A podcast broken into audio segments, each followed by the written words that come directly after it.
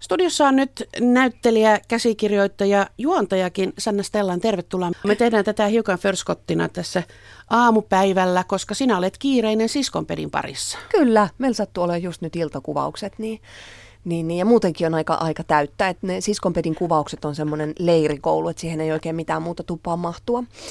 Et meillä on tota viisi viikkoa nyt ja sitten on vielä yksi viikko syksyllä. Mutta se on niin kuin aamustiltaan siellä ollaan.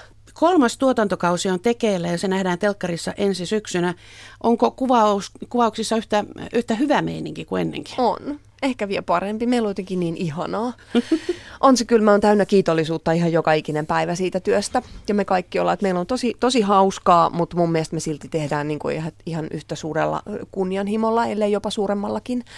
Että ei mun mielestä ole tapahtunut semmoista niin kuin mitään läpsähtämistä tai ikään kuin tässä nyt ollaan jotenkin varman päällä, että kun tätä on jo tehty, ei, vaan päinvastoin koko ajan yritetään ratkoa uusia juttuja ja, ja kaikki antaa itsestään niin hirvittävän paljon. Ja kun mä sanon kaikki, niin mä en tarkoita vaan meitä neljää muijaa, jotka siellä ollaan ruudussa, vaan se koko niin kuin porukka. Siellä on hirvittävän taitava työryhmä meidän kanssa. Ihmeellinen työryhmä, kiitos heille. Neljä muijaa, niin kuin sanoit, olet, olet sinä...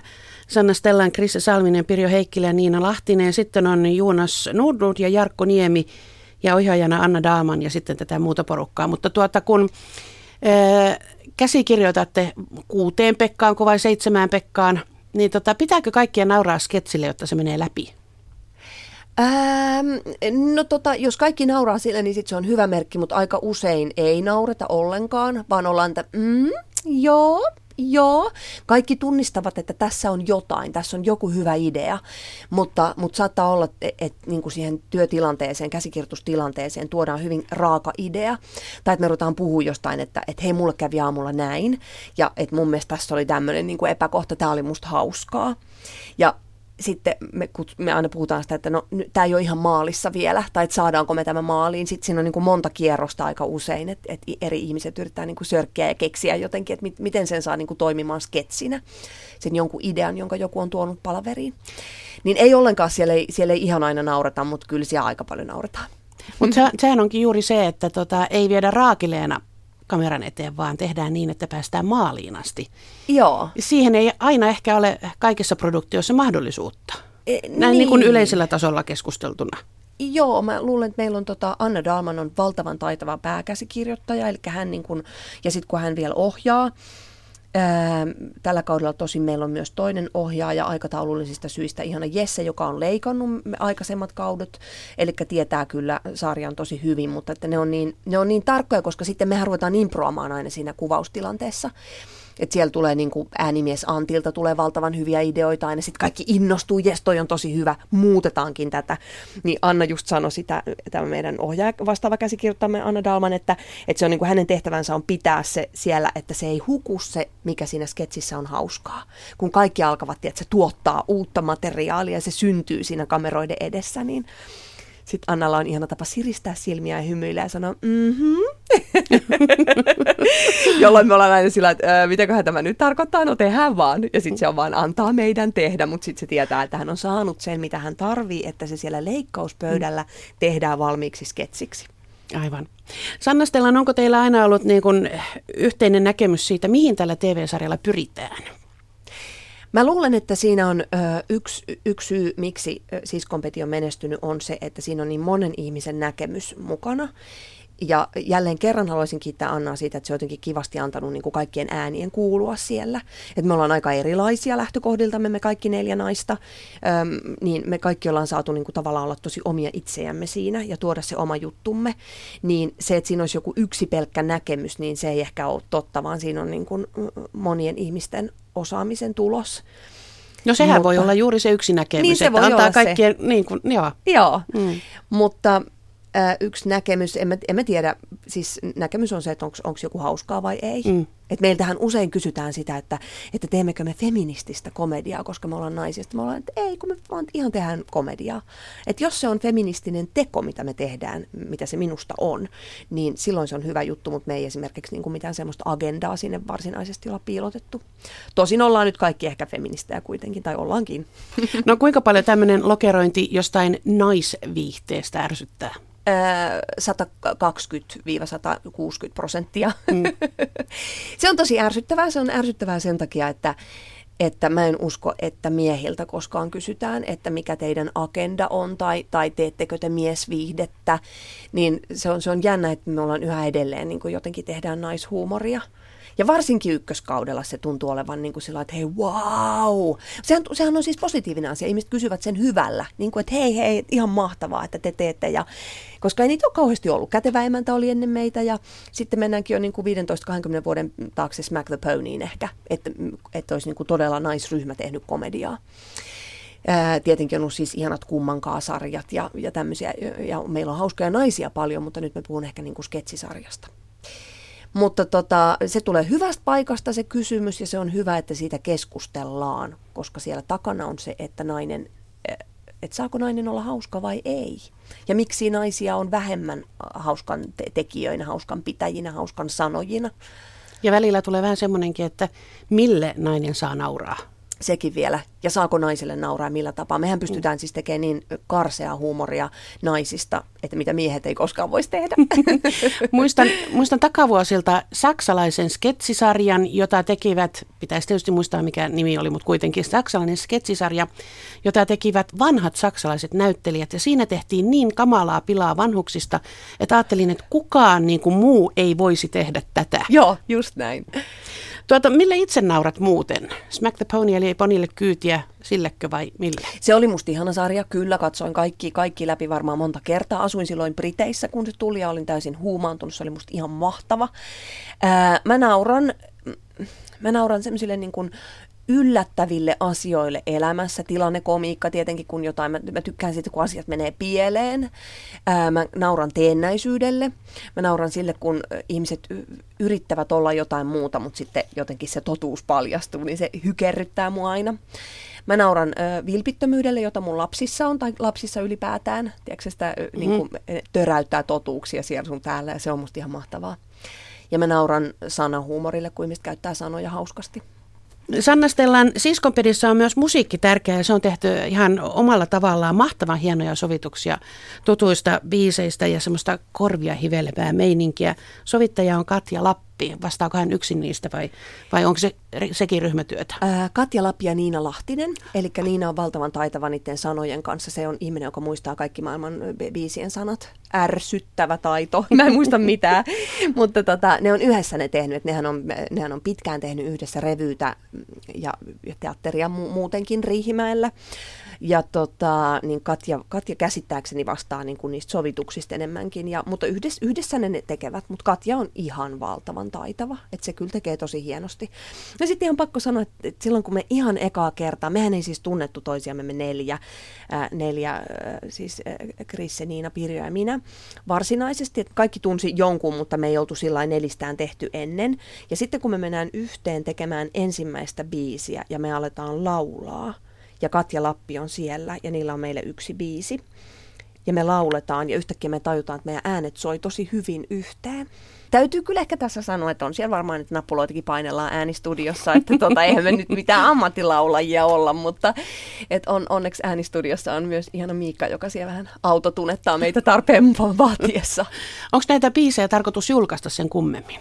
No mun mielestä kannattaisi, kun kaikki sitä kysyy aina. Niin. Kaikki kysyy, on niin kauniita. Mun mielestä nyt kolmoskaudella tulee vielä, niin kun siellä on niin, voi että. Itse asiassa kun mä tänne tulin, niin mä lauloin taas yhtä biisiä. Semmoista Mi- Juisen mashuppia, missä on Juisen biisejä. Okay. Siellä, ja mä en olisi mikään Juisen fani sinällään, mutta siis tämä, tämä kyseinen kappale, minkä Katja ja Niina on tehnyt, se on todella hieno. Mm. Musiikkihomma kirkastui kerralla, kun silloin kaikkien aikojen ensimmäisessä jaksossa Ben Zyskovits muikeana kehräsi kanssanne limusiinin takapenkillä ja monia muita tuttuja on myös nähty vierailijoina. Onko heittää nimiä peliin tältä kaudelta? Hetkinen. Öö, on näyttelijöitä, jotka tulee tekemään roolin, mutta sen, että meillä olisi joku Ben Zyskovitsin tapainen joku yllätys siellä. Nyt mä en saa päähäni tällä hetkellä. Sittenhän se nähdään. Joo. Yle, Radio Suomi.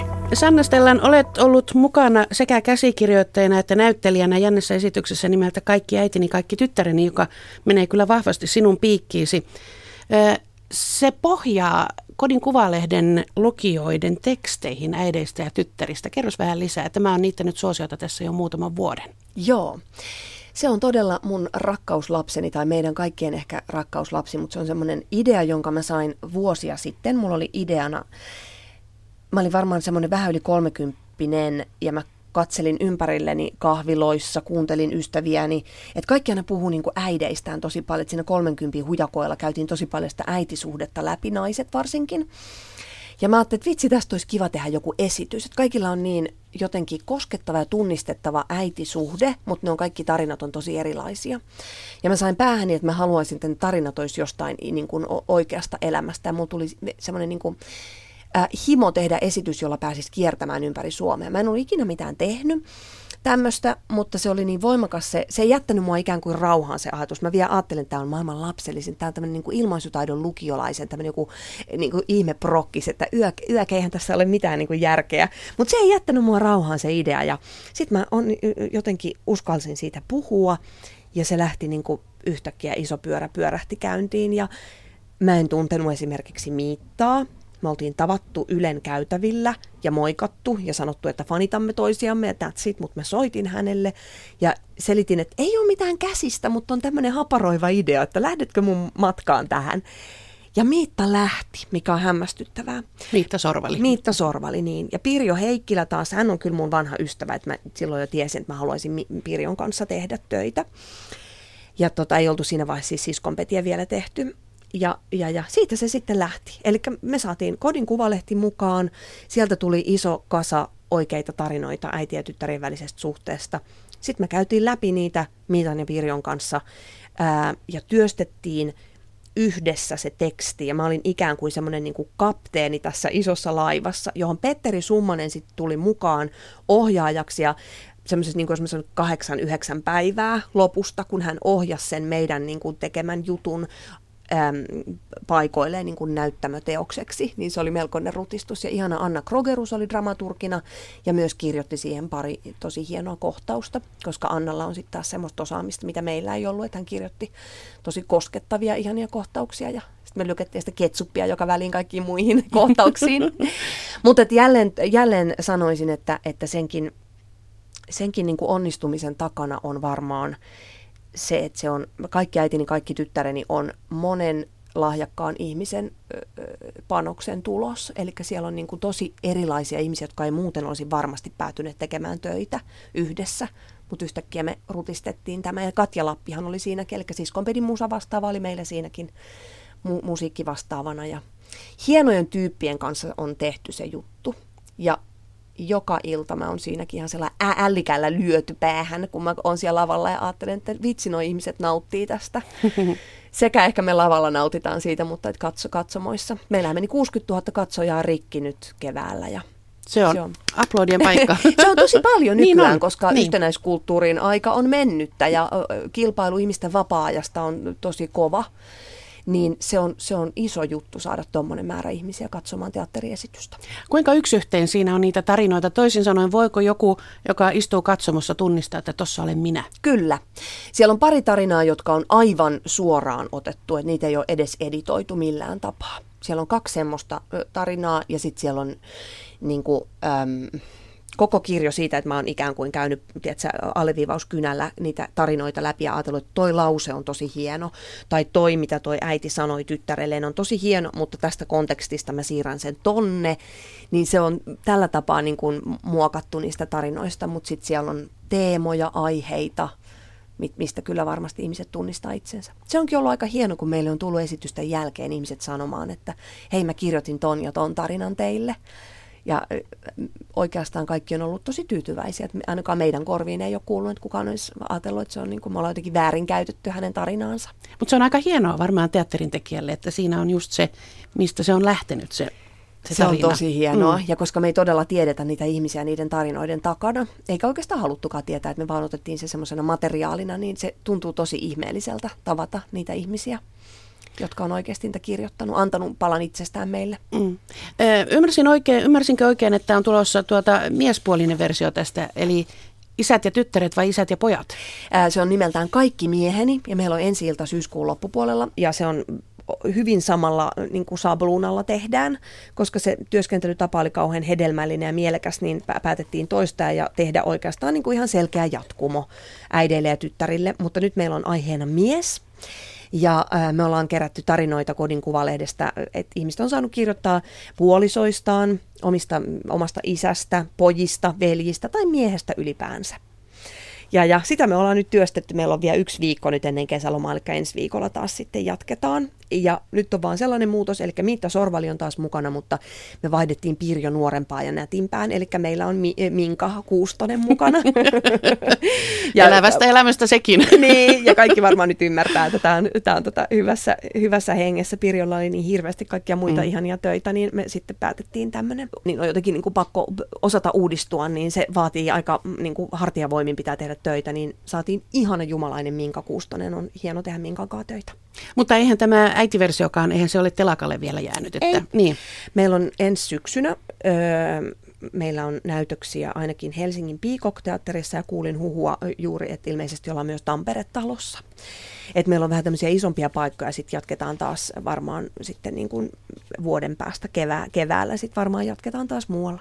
Niin kauan tehdään, kun yleisö tulee katsomaan. Kun joku että, tulee istumaan joku siihen. Tulee, rollaattoreilla tullaan sinne vielä. Kaikki äitini ja kaikki tyttäreni.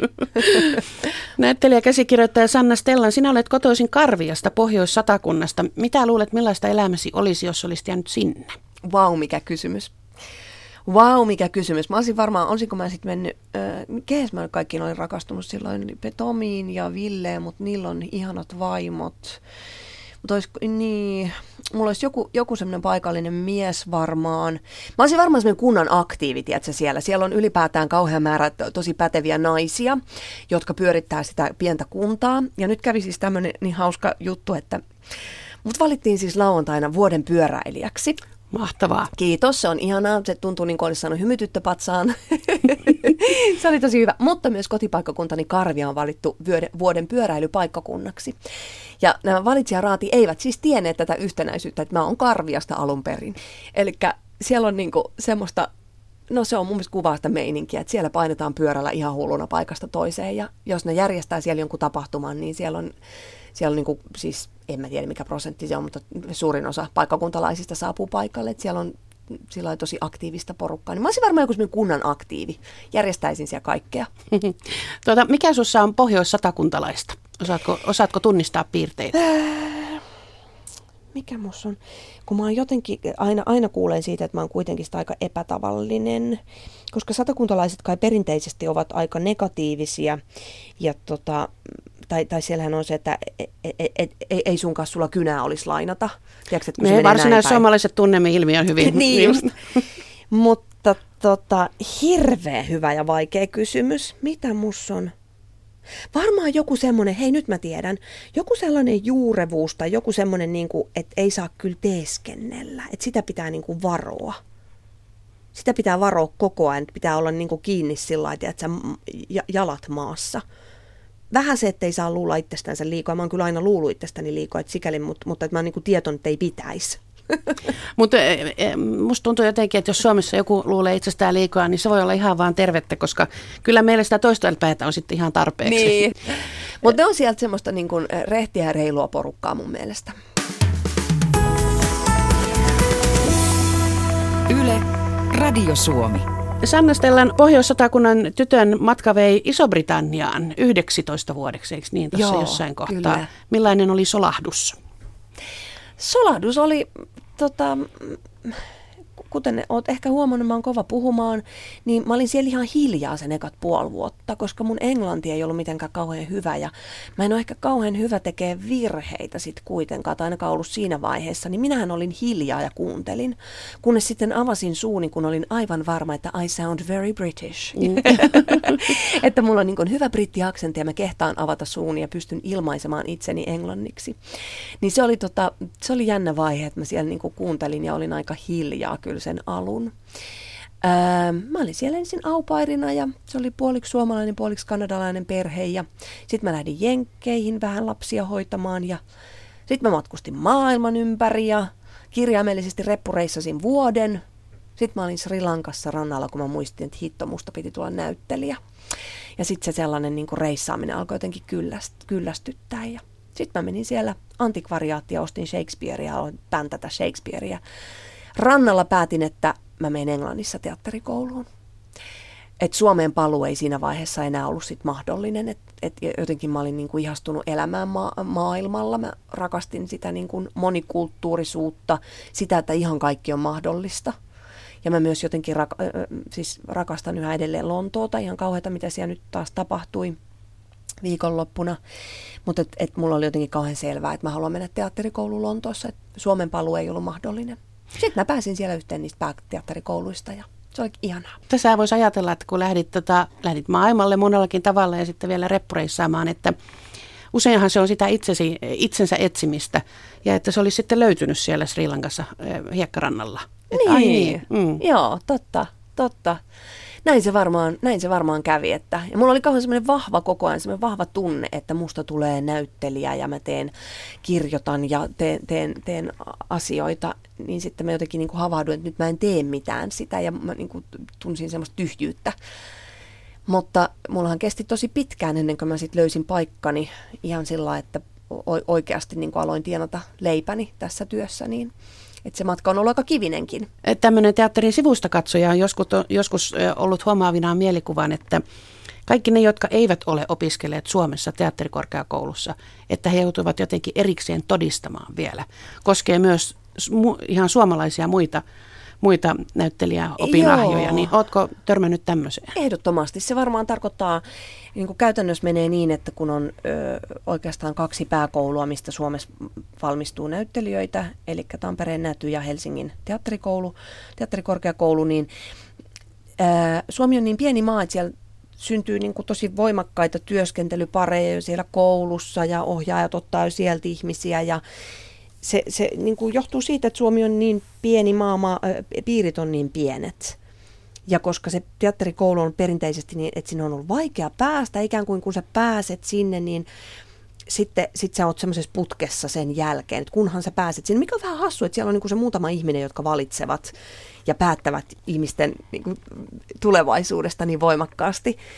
Ää, niin sehän on kyllä muuttumassa, mutta mut joo, mulla oli ainakin ihan tosi vaikea päästä silloin tänne piireihin, kun mä olin ollut sen yksitoista vuotta pois, mä en ollut ikinä asunut Helsingissä, ää, niin ky- kyllä, tota, kyllä mä muistan, että aika inhottaviakin asioita mulle sanottiin, että mistä pellekoulusta sä tänne oot tullut, ja siis se oli pöyristyttävää, niin kun joillakin ihmisillä se asenne, ei kaikilla, siis esimerkiksi näyttelijäkollegat oli kauhean kiinnostuneita siitä, että mitä mä olin siellä oppinut, ja Ja, ja, ö, mutta varmaan täytyy myös sanoa, en mä nyt syytä pelkästään Suomea ja suomalaista teatterikenttää ja systeemiä. Olin mä myös, siis mä puhuin huonoa suomea oltuani pois niin pitkään. Mulla oli vahva semmoinen nuotti, että mä menin tällain ylöspäin koko ajan, jos, koska ei ollut tiedätkö, kypeä eikä mitään. Mä olin elänyt niin sitä mm. brittielämää siellä, niin mulla oli tarttunut semmoinen pieni nuottikin jo.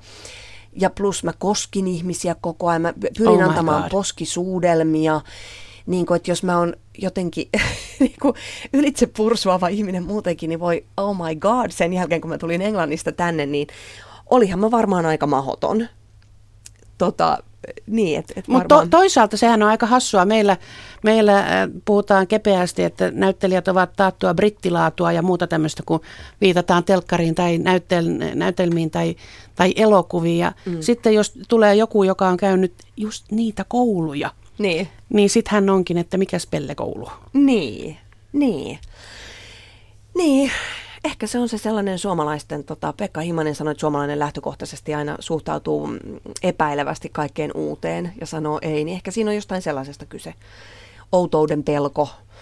Öö, niin, en tiedä. Kyllä se, kun mä tiedän sen, että siellä on niin kuin muillakin ollut ongelmia, että mä tietenkin aina itse, itse niin kuin peilaan itseni kautta, että millainen mä olin, että, että, että tavallaan että mitä vikaa minussa oli, mm. miksen, miksen saanut töitä, että millainen mä olin vaikka koe-esiintymistilanteessa, että kuinka, kuinka mä pursusin siellä yli joka paikasta, Ää, niin tavallaan kun se olin minä, mutta sitten kun tietää, että se on ollut ongelma, ongelma niin kuin muillekin, niin, niin kyllä siinä on myös ollut ongelma, sellainen asenneongelma, että on ehkä haluttu, no se oli mun mielestä kiinnostava, yksi vanhempi kollega, nainen sanoi sitä, kertoi mulle, että miten, miten hän ihmetteli sitä, kun hän oli teatterikoulussa, heille sanottiin, että te olette, te olette niin kuin erikoisia ihmisiä, erityislaatuisia ja älkää niin kuin, että semmoista diivakulttuuria vähän heille niin kuin annettiin, että te olette tosi spesiaaleja. Mulla on vähän semmoinen kaksijakoinen mieli, mielikuva tästä sen takia, että musta se on niin kuin tavallaan hyvä, että jokainen ansaitsee olla kohdeltu ainutlaatuisena ja spesiaalina ja niin kuin jo, ihan jokainen ihminen, mutta tuossa on semmoinen ero, niin kuin meille teatterikouluun Lontoossa meille sanottiin, että hei, jos et sä ole ajoissa paikalla, jos et sä osaa sun vuorosanoja, niin tuolla on kolmesataa muuta, jotka näyttää sinulta, jotka on valmiita tekemään tämän työn. Et meitähän niin kuin opetettiin siellä olen hiton nöyriä, tiedätkö, niin kuin kaikenlainen diivailu kitkettiin kyllä meistä pois teatterikoulussa Lontoossa. Et siinä oli niin kuin semmoinen vissi ero, että jos sä yhtään siellä starbailit koulussa, niin kyllä tuli niin kuin sanomista monelta ohjaajalta ja opettajalta ja kaikilta, että et, et meistä tehtiin siellä sellaisia niin kuin työläisiä työmyyriä. Meitä opetettiin Lontoon teatterikoulussa myöskin äh, jotenkin just, että sun pitää olla tosi auki koko ajan tekemään erilaisten ohjaajien kanssa töitä. Se, se, niin kuin se kenttä on niin laaja, ei ole mitään kiinnityksiä minnekään. Kaikki on freelancereita, kilpailu on kovaa, sun täytyy olla koko ajan lämmin sille työlle, koko ajan valmis tekemään niin kuin oikeastaan ihan mitä vaan. Siis tarkoitan, tarkoitan niin kuin laidasta laitaan rooleja ja että minkälainen semmoinen niin kuin nipoilus, nobeilu ei kyllä onnistu. Mitä asioita sitten olet halunnut erityisesti pitää mukanasi itsessäsi, mitä sieltä reissulta tuli? Muuta kuin se, että, että tuota, koskettelee ihmisiä ja hymyilee. Ää, no mä kaipaan, jos mä pääsen tätä kautta tuohon sun kysymykseen vastaamaan, mä kaipaan Lontoosta sitä, että kaikki on mahdollista. Että ihan mitä tahansa voi tapahtua millä hetkellä hyvänsä. Se on niin kuin semmoinen suurkaupungin ominaisuus. Että sä et niin kuin, et, et, Tiedätkö, että jostain paiskataan ovi sun nenän edessä kiinni, niin toisaalla aukeaa kaksi ovea siitä voimasta ja jotain muuta voi tapahtua. Niin mä yritän niin kuin pitää sitä semmoista elämän asennetta, että kaikki on mahdollista ja jotenkin, että elämä on seikkailu ja täällä on ihania asioita, mitä voi tapahtua. Mutta myös siis se, että jokainen on oman onnensa seppä, että sä jotenkin Lontoossa varsinkin, niin sun täytyy tosi päämäärätietoisesti tehdä niitä valintoja ja jotenkin niin kuin pitää itsesi hyvässä kunnossa henkisesti ja fyysisesti, että sä niin kuin pärjäät sillä, siinä työssä, niin jotain sellaista. Suomi on, on sosiaalisesti kulmikkaampi kuin Iso-Britannia. Siellä ollaan tarkempia muun muassa käytöstapojen kanssa. Mutta sitten toisaalta siinä on myös sellainen, mitä sinä olet nimittänyt jossain, jossain yhteydessä kohteliaisuuksien kelmuksi, jonka läpi ei pääse. Joo. Miten semmoisen niillä kanssa painitaan? No, tota, siihen sitten totta. Siihen tottuu sitten jossain vaiheessa, tiedätkö se niin kuin, oh, let's do lunch, että niin kuin aina puhutaan sitä, tai mennään lounalle, koskaan ei mennä, ja se tarkoita yhtään mitään, mutta, mutta se on vaan semmoista ihanaa kohteliaisuutta. Öö, se kohteliaisuuden kelmu, se on musta oikeastaan aika ihana, sitäkin mä vähän kaipaan sieltä, mä rakastan brittihuumoria. Siinä ei ehkä edes kohteliaisuuksia, vaan siinähän niin kuin, ne niin kuin heti sanoo jonkun semmoisen asian sinusta. Ja se sanotaan niin hienolla hymyllä ja, ja niin kuin semmoisella, että ei sit voi loukkaantua. Sitten vaan nauretaan ja siis semmoista pottuilua, kettuilua, se on musta ihanaa. Mutta sitten siis se niin kuin kohteliaisuuden kelmu, koko ajan ollaan, ollaan niin kuin, että onko sulla kaikki hyvin? Pidetään toisesta hirveän hyvää huolta koko ajan. Se oli alkuun vähän rasittavaakin, kun mä että joo, joo, mulla on kaikki ihan hyvin, lopettakaa kysyminen. Ilmoitan sitten, kun ei ole. Niin, mm. mutta se, tiedätkö, niin kuin, do you want a cup of tea? And mm. is everything all right? Mm. Niin se on hienoa. Vieläkö Sanna Stellan kaipaat töitä ulkomailla? En, en oikeastaan. Jos nyt ihan joku mahtava juttu tulisi, niin joo, kyllä mä nyt voisin siis. Mutta mä oon päässyt tuolla äiti ja tyttärien kanssakin. Me ollaan käyty Tukholmassa esiintymässä, me ollaan käyty Espanjassa. Öm, joo, olisi kiva käydä jollain keikoilla, mutta sen, että mä lähtisin jonnekin muualle maailmaan etsimään jotain töitä vai, vaikka, niin mul, mä, en, mä en löydä sisältäni minkään asteen tarvetta siihen. Ensinnäkin mä rakastan työskennellä suomen kielellä, että niin hy, hyvin kun mä opinkin englantia ja niin kyllä se suomen kieli on mulle niin ihana, plus lapset pitävät mut täällä. Mm. Mutta olisi kyllä ihana mennä niinku hetkeksi aikaa, tiedätkö, jos mä saisin valita, mä menisin San Franciscoon koko perheen kanssa hetkeksi aikaa. Tarjotkaa roolia sieltä päin. Niin. No, minkälaisia muita tavoitteita on näyttelijänä? Hamlettia Kansallisessa vai, vai mitä? Uusia ihania omia prokkiksia haluaisin tehdä. Ja kyllä mulla on ehkä tota, mm, niin, joo, mä haluaisin, haluan kirjoittaa, näytellä. Ja ainahan jokainen näyttelijä toivoo, että se puhelin soisi, niin kyllä mä toivoisin, että mulle tarjottaisiin jotain semmoista työtä, mitä mä en itse osaa haaveilla ja odottaa ja pyytää.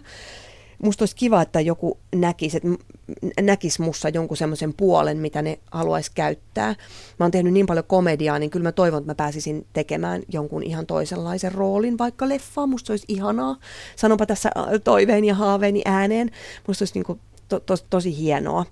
Ja, ja mulla on sellainen tunne, että mä oon niin kuin taiteilijana ja näyttelijänä jossain semmoisessa kulminaatiopisteessä nyt, että mä olisin valmis semmoiseen toisenlaiseen tekemiseen. Että huumoria on nyt hössötetty tosi monta vuotta, mutta semmoista maadottumista on tapahtunut, että olisi ihana päästä tekemään jotain niin kuin juurevampaakin roolia. Onko jotain erityistä tahoa, johon nyt voidaan vihjata, että mistä päin sopisi soitella? Joku sellainen, joka keksii, että hei, toi voisi ollakin kiinnostava tähän. Musta on ihana silloin, kun mä äh, tota, odotin ensimmäistä lastani, joka täytti juuri kahdeksan vuotta, niin Mä silloin, mä teen aina uuden vuoden päivänä itselleni toivelistan seuraavalle vuodelle, että mitä mä toivon, että se vuosi toisi tullessaan ja haaveille, annan ajatusten lentää ja toivon kaikkea ihan hullujakin juttuja. Silloin mä ajattelin, että voi apua, että mulla on tulossa huhtikuussa vauva, että mitä se niinku tarkoittaa, että mitä mä, mitä mä niinku, että okei mä haaveilen, että se on terve ja tiedätkö, että mä on nyt jaksan äitinä ja että mä osaan olla äiti ja kaikkea, mutta että mitä muuta. Ja sitten mä vaan toivoin jotakin sellaista työtä, mitä mä en itse osaa ikään kuin unelmoida, enkä toivoa, enkä pistää niin kuin sormea siihen. Mutta joku semmoinen, mikä sopii tähän mun elämäntilanteeseen. Ja mä sain Straadan. Aa. Ylen ihana kulttuuriohjelma Straada. Ne soitti sieltä, kun vauva oli kuuden viikon ikäinen, ja sitten se alkoi ehkä, kun vauva oli viisi kuukautta, ja se oli osa-aikasta, ja se sopi jotenkin tosi hyvin. Mun äiti hoiti vauvaa silloin, kun mä olin kuvauksissa. Ja niin ehkä mä toivon, että joku sellainen kävisi taas mulle, että joku yllättäisi mut jollain ihanalla työtarjouksella. Yle. Radio Suomi.